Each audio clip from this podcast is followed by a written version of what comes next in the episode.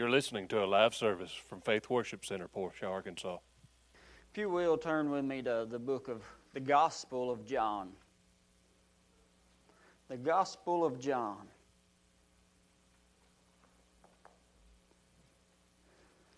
We're going to start in chapter 2, verse 6, and read down through verse 11. And the Gospel would read, cutting right at the start of Jesus' first miracle. And there were set there six water pots of stone, after the manner of the purifying of, Jew, of the Jews, containing two or three firkins apiece. Jesus said unto them, Fill the water pots with water. And they filled them to, up to the brim. And he said unto them, Draw out now, and bear unto the governor of the feast. And they bare it. When the ruler of the feast had tasted the water that was made wine, and knew not whence it was, but the servants which drew the water knew. The governor of the feast called the bridegroom and said unto him, Every man at the beginning d- does set forth good wine, and when men have well drunk, then that which is worse, but you have kept the good wine until now. The beginning of miracles did Jesus in Cana of Galilee and manifested forth his glory, and his disciples believed on him. This is the start of Jesus' ministry. It was his first miracle. And if it was the miracle that started Jesus' ministry, we've got to ask the question what is its importance? Because when you start something, you don't start off small. You want to start off with something that people's going to remember. Because he was Jesus. He could very easily raise the dead for the first miracle, but he chose to turn water into wine. So tonight, I want to talk about this, and I want to bring out a few ideas and a few things that I have seen in this passage of Scripture. So tonight, I want to just ask, or I want to preach a message entitled tradition. And it's going to take me a minute to bring it all together, but I want to keep in mind, I want you to bear with me as I bring it together, and hopefully, the power of the Lord, the power of the Spirit will move mightily, and it will open our hearts and our minds to an aspect and an idea that has been weighing heavily here lately on, on my heart. So, if you will, let's pray. Lord Father God, we thank you, God, for the presence that we have already felt. We thank you, God, for this opportunity, God. God, I pray, God, that you will help me, God, to bring forth this. And I pray, God, for an anointing that you will help me, God, that you will open the ears and the hearts of your people, God, because we know, God, none of this is, uh, is possible without you and your spirit, God. So I'm asking, God, that you will help us and that you will just continue to be here, God. In the name of Jesus, we ask ask. Amen. You know, it's easy for us as individuals to be caught up in traditions. And it is easy for us to get to a place that whenever we begin to search out the Lord and we begin to really see what or try to find out what He's got for us in our lives. And, you know, someone as myself was not raised in church, so I didn't have a lot of tradition as far as the church went. But a tradition is truly is teaching or ritual which is handed down. You know, even as non believers growing up, you're handed down a lot of things that you are you have to work through. Some good for the better and some bad. Some that is going to help you in life and some that's going to harm you later in life because there's things whether you want to admit it or not that's going to affect you and it's going to be tough whenever you have to deal with these things when you grow up. So you say, what in the world does that have to do with the miracle of turning the water into wine?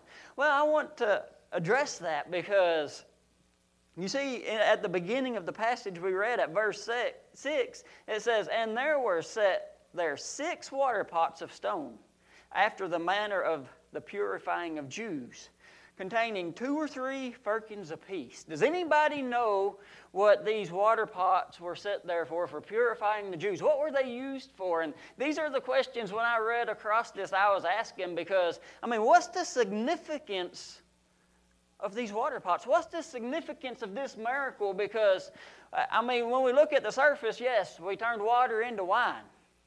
But why did he choose these water pots? Why are is the pots that was for the purifying of the Jews? I'm going to take you over now.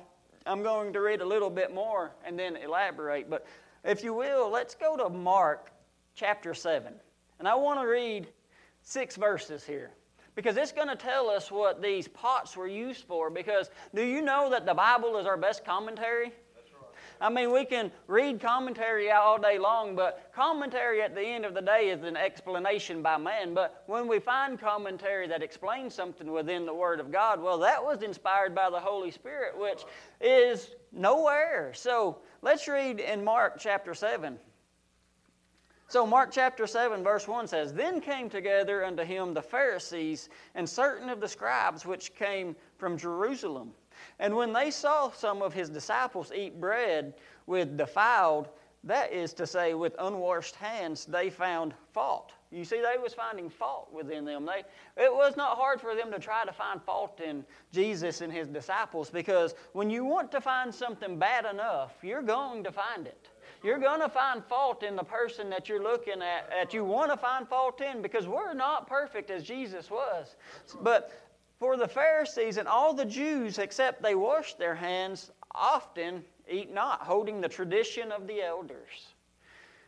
And when they, when they came from the market, except they wash and eat, and they eat not. And many other things there be which they have received to hold, as the washing of cups and pots and brazen vessels and of tables. Then the Pharisees and the scribes asked him, Why walk not your disciples according to the tradition of the elders, but eat bread with un- unwashed hands. He answered and said unto them, Well, has Isaiah prophesied of you hypocrites? As it is written, The people honor me with their lips, but their heart is far from me. You see, they tried to find fault in Jesus and his disciples because they would not wash their hands in these purifying water pots. You know, at these religious activities, marriages, or even within around the temple, you would find anywhere that the Jews would meet, there would be pots for them to wash their hands and wash their feet, wash their clothes and or, or wash their pots and all different other things. And when you look into it, actually the word there that is saying washed is actually baptized. It is submerged into water because they thought that a pot full of water was something that was able to cleanse them from all the filth. Some believe that when they touched things in the marketplace or t- touch things that the Gentiles had touched, that they would actually get little demons on their hands. And others believe that them being clean and Jews, that was so much better than the world. When they rubbed shoulders with the Gentiles in the markets or touched anything, they were just all of a sudden they were unclean. So being somewhere that they was able to wash in these purifying pots made them clean once more. But so you see in this first miracle where I'm going with this, because he used them same pots people was washing their hands in. They filled them to the brim, which at, at the wedding, they would not have been filled to the brim. They would have been filled about a quarter of the way up because a firkin is about a quarter of the jar. So the jars, typically, depending on who you read after, when they were filled to the brim, they would have been anywhere from about 90 to 120 gallons of wine that God or Jesus made. So he filled these pots all the way up, but what did that do? For one, it did away with the tradition of the elders. Because anybody that came in, where was they going to wash their hands at then? They was drinking out of the same pots that they were having to use to, that they thought was going to cleanse them of their filth. But whenever Jesus filled these up with wine, and what's a wine a type of in the Word of God? What's a wine always a type of? For even at the Last Supper, Jesus said, Here, drink of my blood. For this is to signify me. It is the blood that was shed for your transgressions. So, if the wine is the type of blood that was in these pots,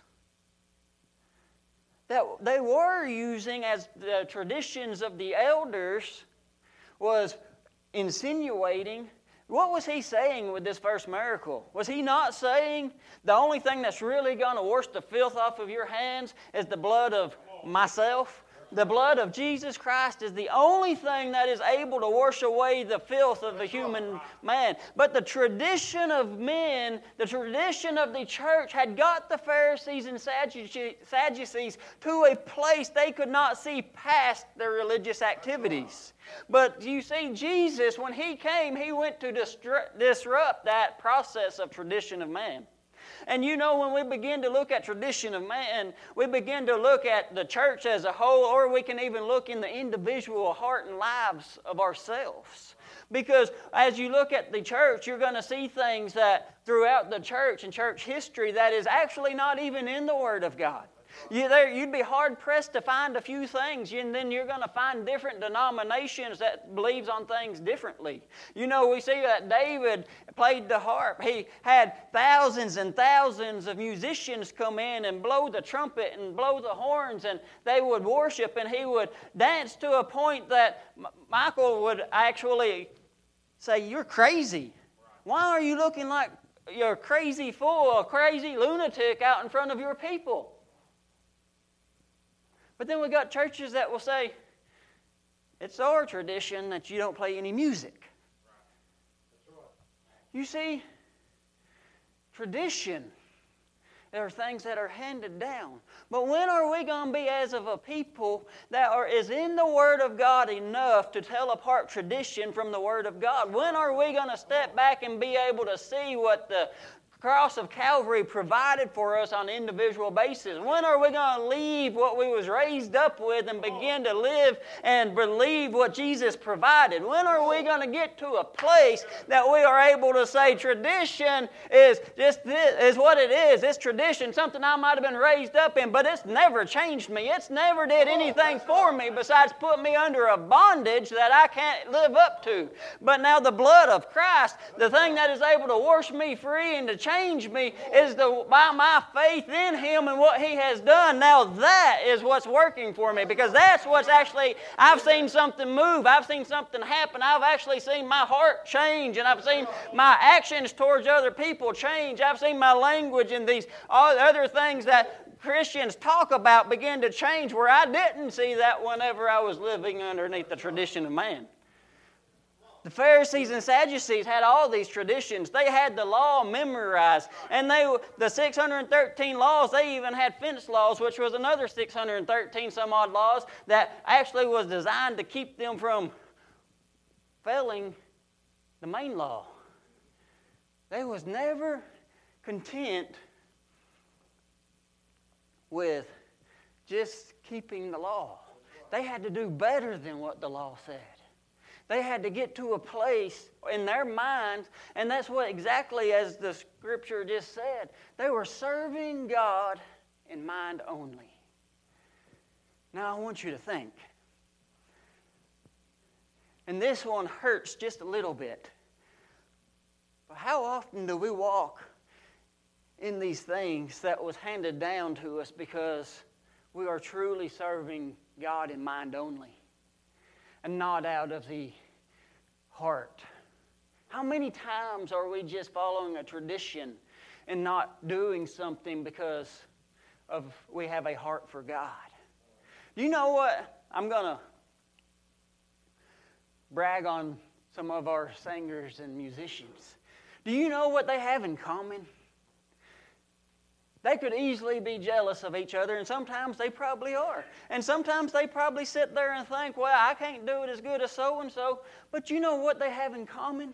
Do you know why the Spirit of the Lord begins to move when they begin to sing about Jesus? It's because they're singing from the heart. They're not singing because someone's making them. It's a choice that they have made and that they are singing within a heart. Do you know why Faith Worship Center is growing right now? It's because we got a group of people that is serving from the heart, but we have have to be careful not to be sucked into a tradition that is separating us from the Word of God. And when we begin to look at the traditions of the church, you can see it all the way. If you look at your Pentecostal background, you can, at the Azusa Street revival, there wasn't but one Pentecostal denomination, and that was the people that gathered there at Azusa Street. That's right. But from there, we had disagreements, and we began to split and split some more and split some more. And throughout all these splits, we began to build traditions.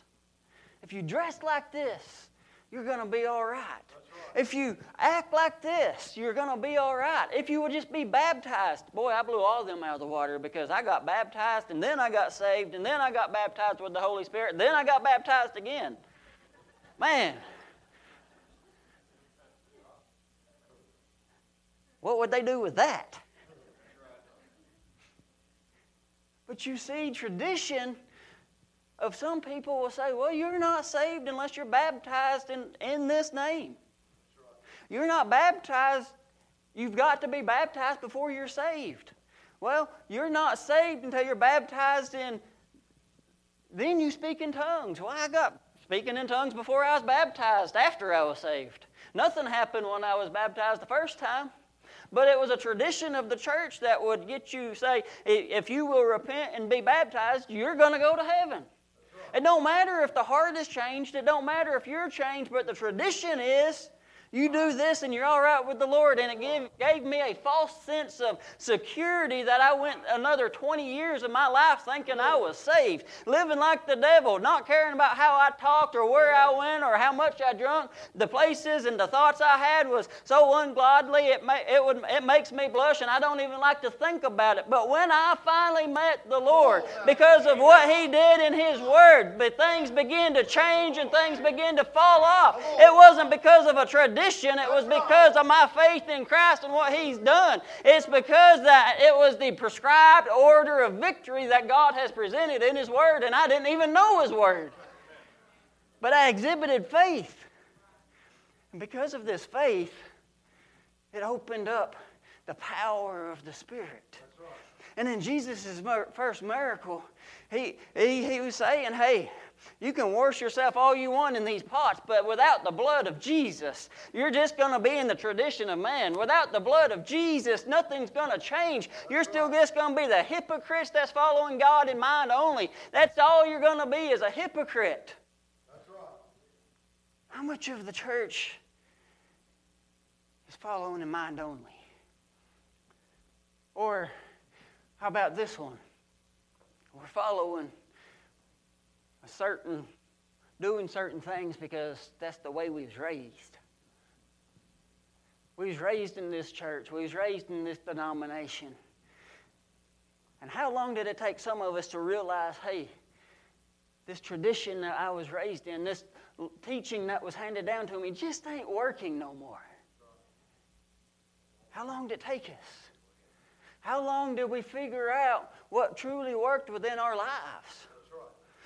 When did we find out what the strength, where our strength truly come from, instead of being miserable day in and day out because we are doing traditions that is getting us nowheres? You're reading your Bible, you are praying, you are fasting, you're wearing certain clothes, you did everything that the pastor told you to do. You prayed more, you fasted more, you did everything, but still no victory. That's right. No victory. Because no amount of tradition is able to wash away your sins and, or to release the Holy Spirit to be able to uh, change you. Now, before you accuse me of saying you don't ever have to pray or fast or anything like that, yes, you, you will. But you're going to begin to do it not because you have to. You're not trying to earn something because you done owe a debt that you cannot pay. You cannot earn anything from God. You cannot earn the gifts of the Spirit because if they're truly gifts, what are you going to give for them? If it's a gift, it is freely given. So when we do things for to say you owe me something, that's out of context of the Word of God. But whenever we do it out of a heart that desires God, we're going to find ourselves in the Word more. We're going to study the Word like we've never studied before. We're going to pray like we've never prayed before. We're going to fast. We're going to do all the things the Bible says that we're going to do, but we're going to do it out of a heart that loves God and not because of tradition. Do you know how hard it was for someone that has never prayed to learn how to pray? Do you know how hard it was for someone that had never been in a church long enough to even know what to ask? Besides something like, Father, forgive me of my sins. Thank you for today and thank you. Keep me safe tonight. Amen. Because all you know is that you love God he has changed you in ways that you could never have dreamed of. And now you're learning. Because you hadn't read the Lord's Prayer or studied out the Lord's Prayer yet.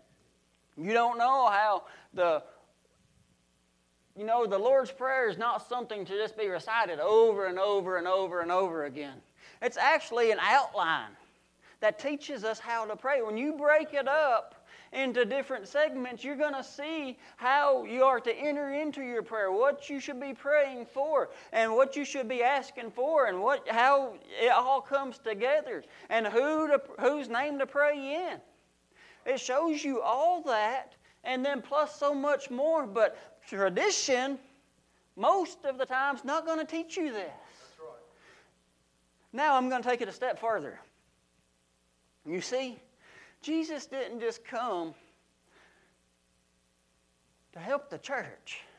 He didn't just come, and I say that, he did just, he did, but he came to help the world. Anybody, whosoever will. Whoever so, whoever so will exhibit faith upon Jesus, he's going to help. And you know, sometimes that comes with a lot of baggage. And when we take this tradition thing, and what we're learning about how He is able to wash away the filth, that He is actually able to purify. If we take it a step further and take it into our personal life, because that's where it's going to start. Because if the church is built up of members, the members of the church is going to have to do a little cleaning before the church is cleansed because if it is a group effort, we're all going to have to follow the same prescribed order of victory to be able to be changed. And you know, Pastor did a great job exhibiting or t- teaching that this morning, and he began to show us how the Holy Spirit, the, by the grace of God, was able to take these things out of the heart and do away with them and deal with them. And you know, that's hard sometimes whenever you are growing up, or if you've been in religion or been in church, but you come on to the message of Christ and what He has accomplished to you, for you, you're going to have to start dealing with things that has happened in the past.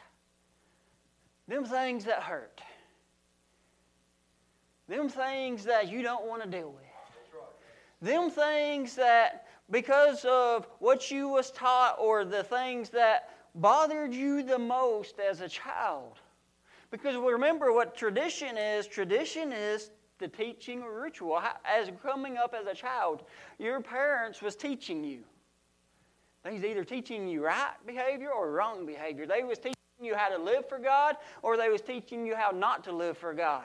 Do you know that the purifying of the Jew, the pots of the purifying of the Jews was, is the, just like the purifying of the saint now that the blood is in it? Do you know that the saint has to deal with these things? And it, Pastor has been on forgiveness on Wednesdays, and let me tell you, it's been hard. If you've not watched them, you are to go back on Facebook and see it. But when we begin to deal with our pasts, when we begin to deal with our upbringings, when you learn how to love somebody a way you was never taught how to love. Now, how do you do that? It's hard. Oh, how do you know? I know. I didn't have, from nine years old on, I didn't have a marriage covenant example of group or two individuals that was married in covenant by ordained by God to be able to watch. And when you get married and you're dealing with all these walls that you have built up, it gets a little bit hard. You better hope that you married a saint that's able to put up with your junk. Because there's going to be a lot of it. But you have to learn how to deal with it. You have to learn actually how to love Him, to not just to love, but to be loved in a manner that you've never felt before. And it's a process. There's ups and there's downs. What in the world does this have to do with tradition? The point is, whenever you are in Christ, you are a Christian, these things He's going to bring out and to teach you the agape type of love, just like He's going to instill within you with the church. The tradition of man is going to tell you how to solve these problems in a man made, natural thinking way. Why do you think we got 12 step programs for drug addicts? Why do you think we got psychology? Why do you think we got these things that you, you can read them all the time? 12 things to recover your marriage. It's because we don't deal with the things that we need to in the order we need to do it in. We'd rather follow the tradition of man that says, here, you've got to do this and wash our hands of it. That's right. But the traditions within the church, it's just that. The traditions are getting you to a place that it just hands you over to your own devices instead of handing you over to the love and to the mercy and grace of God. The traditions that the Jew or the Jews, the most of the Jews was following at that day was here's a pot. Make yourself feel better because you dip your hands in it and you wash off that filth.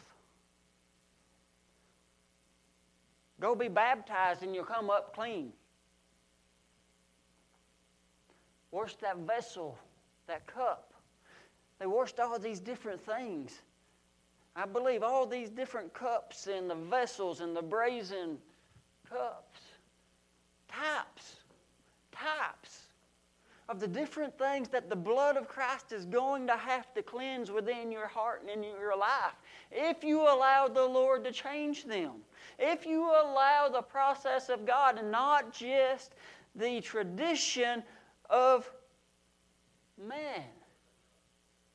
The tradition of man says that you have to walk just like me, talk just like me. The Bible says that you have your own work of grace. You are going to talk different. You are going to look different. You are going to be separate from the world, but He's not dealing with you at the same pace He's dealing with me about. Boy, I hope not. I, people might have went a lot faster than I did, but that first year of being a Christian was rough. Everything was changing. Didn't know why it was changing, but I knew it was.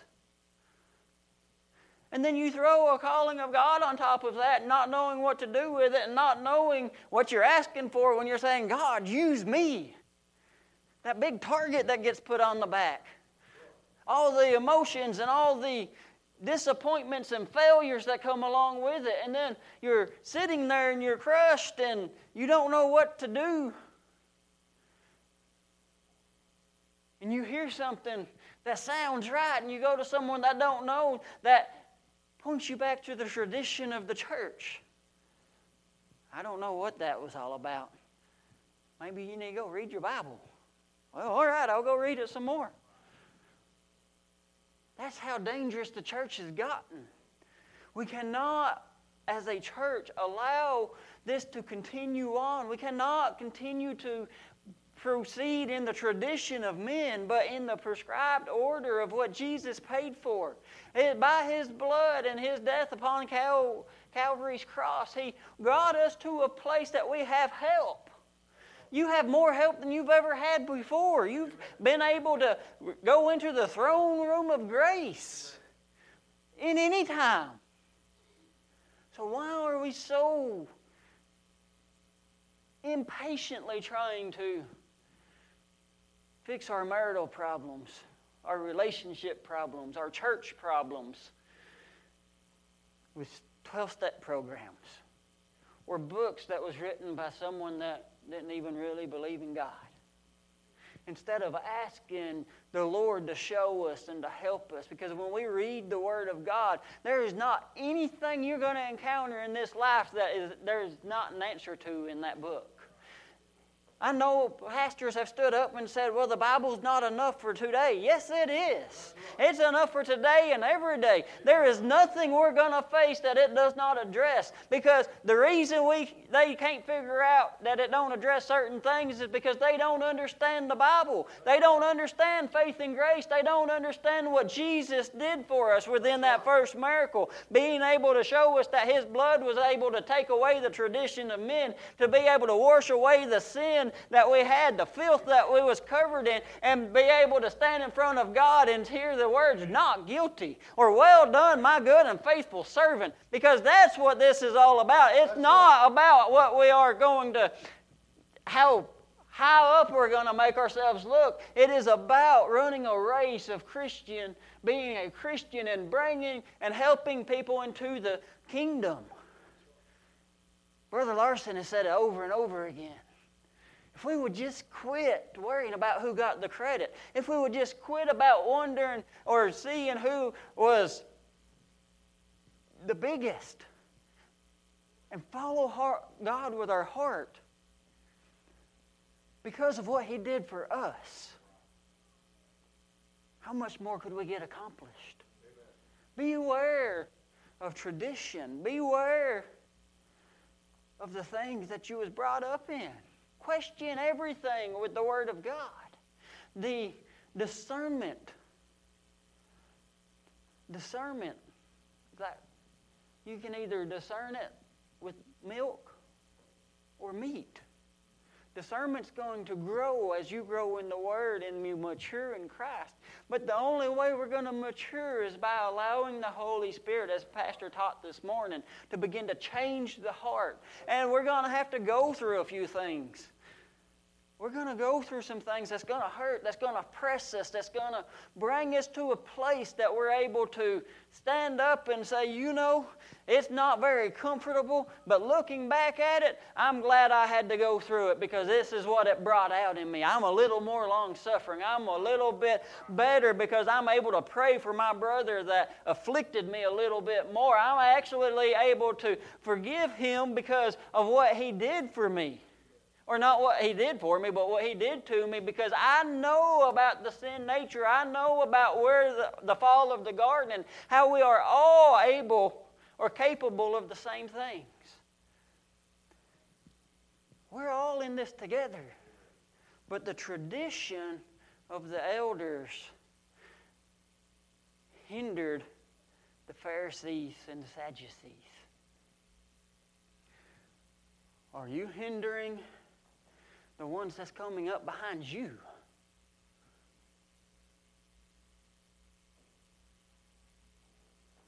Or are you teaching them faith and grace? If you would have asked that question to the Sadducees and Pharisees, they would have said, I am not hindering. I am showing them the way of God, teaching them to serve in mind only. Church, we have to show each other grace. We have to remind each other that we are the workmanship of Christ. We are the ones that are growing in Him. We have to remind each other what God's prescribed order of victory truly is. Our faith in Jesus and what He did on the cross of Calvary to allow the Holy Spirit to move within our hearts and our lives. That's why Paul would say in Corinthians, I preach. I preach. For we preach Christ and Him crucified. We preach Christ. We preach Christ because it is Christ and His, His ministry and His person here on earth. And we preach Him crucified because of the work that He done and the work that was what His work provided.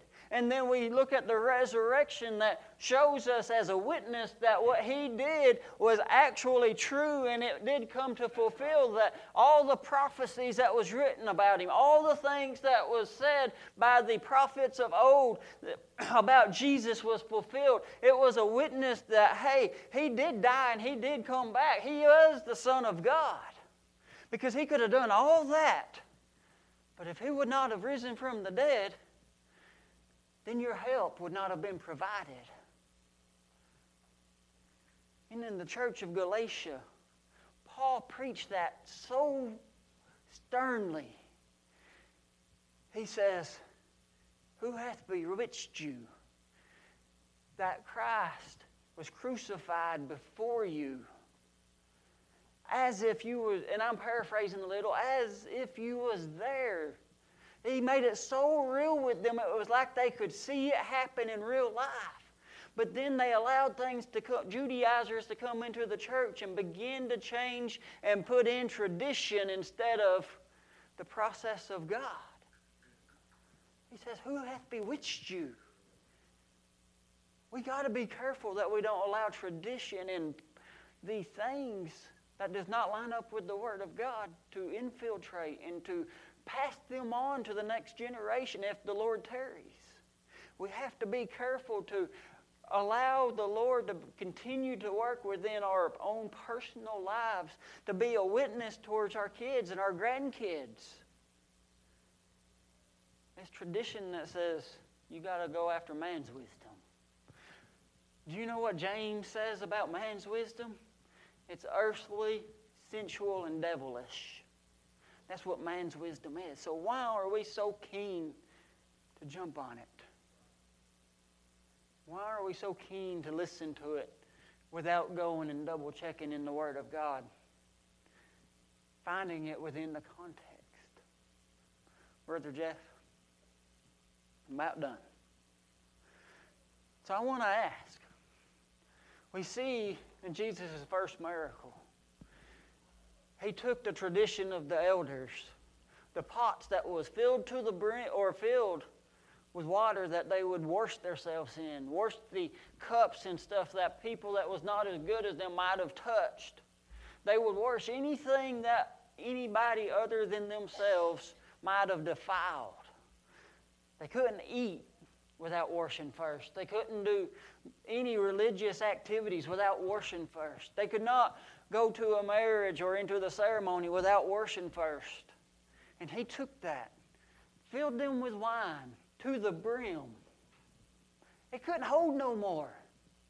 There was no space left.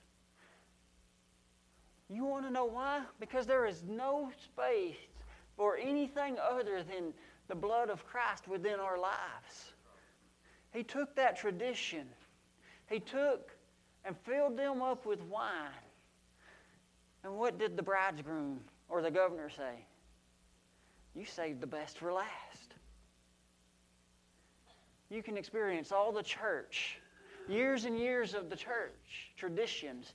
You can experience the things that you've experienced your whole life. But until you experience the power of the Holy Spirit working, or let me just say like this until you experience the grace of God flowing unhindered within your life, you're not going to be able to say, you saved the best for last. Because there's nothing like the message of Christ and Him crucified that allows the Holy Spirit to flow and to change and to touch you like you've never been touched before. It's nothing like the people that are singing and praising and worshiping from the heart not in mind only. There's nothing like a church that's got a heart for God. There's nothing like living for God just because of what He's done for you and not what He can give you. So tonight, my altar call is going to be simple. If you will, stand with me. And I'm afraid I'm not going to leave anybody out. Because if we look back we're all a little guilty at following the wisdom and the tradition of men. But my heart's prayer is to follow the processes of God, to allow the Holy Spirit to come in and change the things in me that's going to make me shine and to make me into the person that Christ wants me to be. Because that's God's will for every one of us to be able to become that person that is able to do the most work for the kingdom. And if we're not working for the kingdom and to grow the kingdom, what are we working for? So tonight, you might have know sometimes it's just a good time to find a place to pray and to ask God to help you see His grace and to see His processes more clearly. To be able to pray and ask God to help you discern between the tradition of man and the tradition of Jesus Christ and Him crucified. Help you to discern what is of God and what is not of God. To help you become a person that is after God's own heart, should I say one that is searching after Him and seeking Him with everything that we do. So, would you find you a place to pray with me tonight?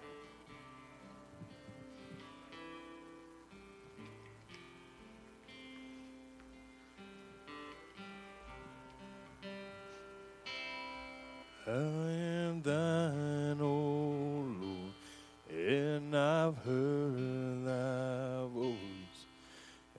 told thy love to me.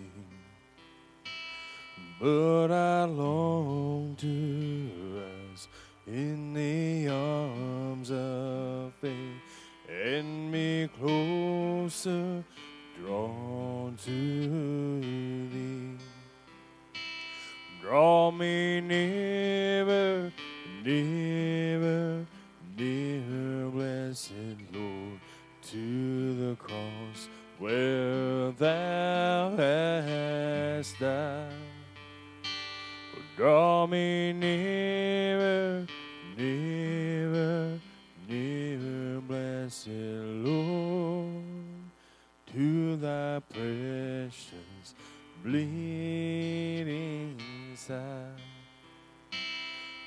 Consecrate me now to thy service, Lord, by the power of grace divine.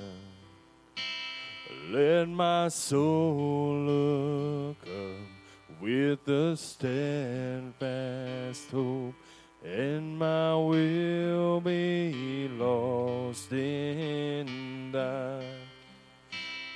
draw me nearer, nearer, nearer, blessed Lord, to the cross where thou hast died. Oh, draw me nearer, nearer, nearer, blessed Lord, to thy precious bleeding side. There are depths of love that I yet may know. Ere the face to face I see. Oh, there are heights of joy that I yet may reach. Ere I rest in peace with thee. Will draw me nearer, nearer, nearer, blessed Lord, to the cross. If you were blessed by this message, you can find us on Facebook at Faith Worship Center, Portia, Arkansas. Our contact for prayer or donations is by mail, Faith Worship Center, P.O. Box 296, Portia, Arkansas 72457. Through Messenger or PayPal, you can find that link on Facebook also. Thank you, and God bless you and your family.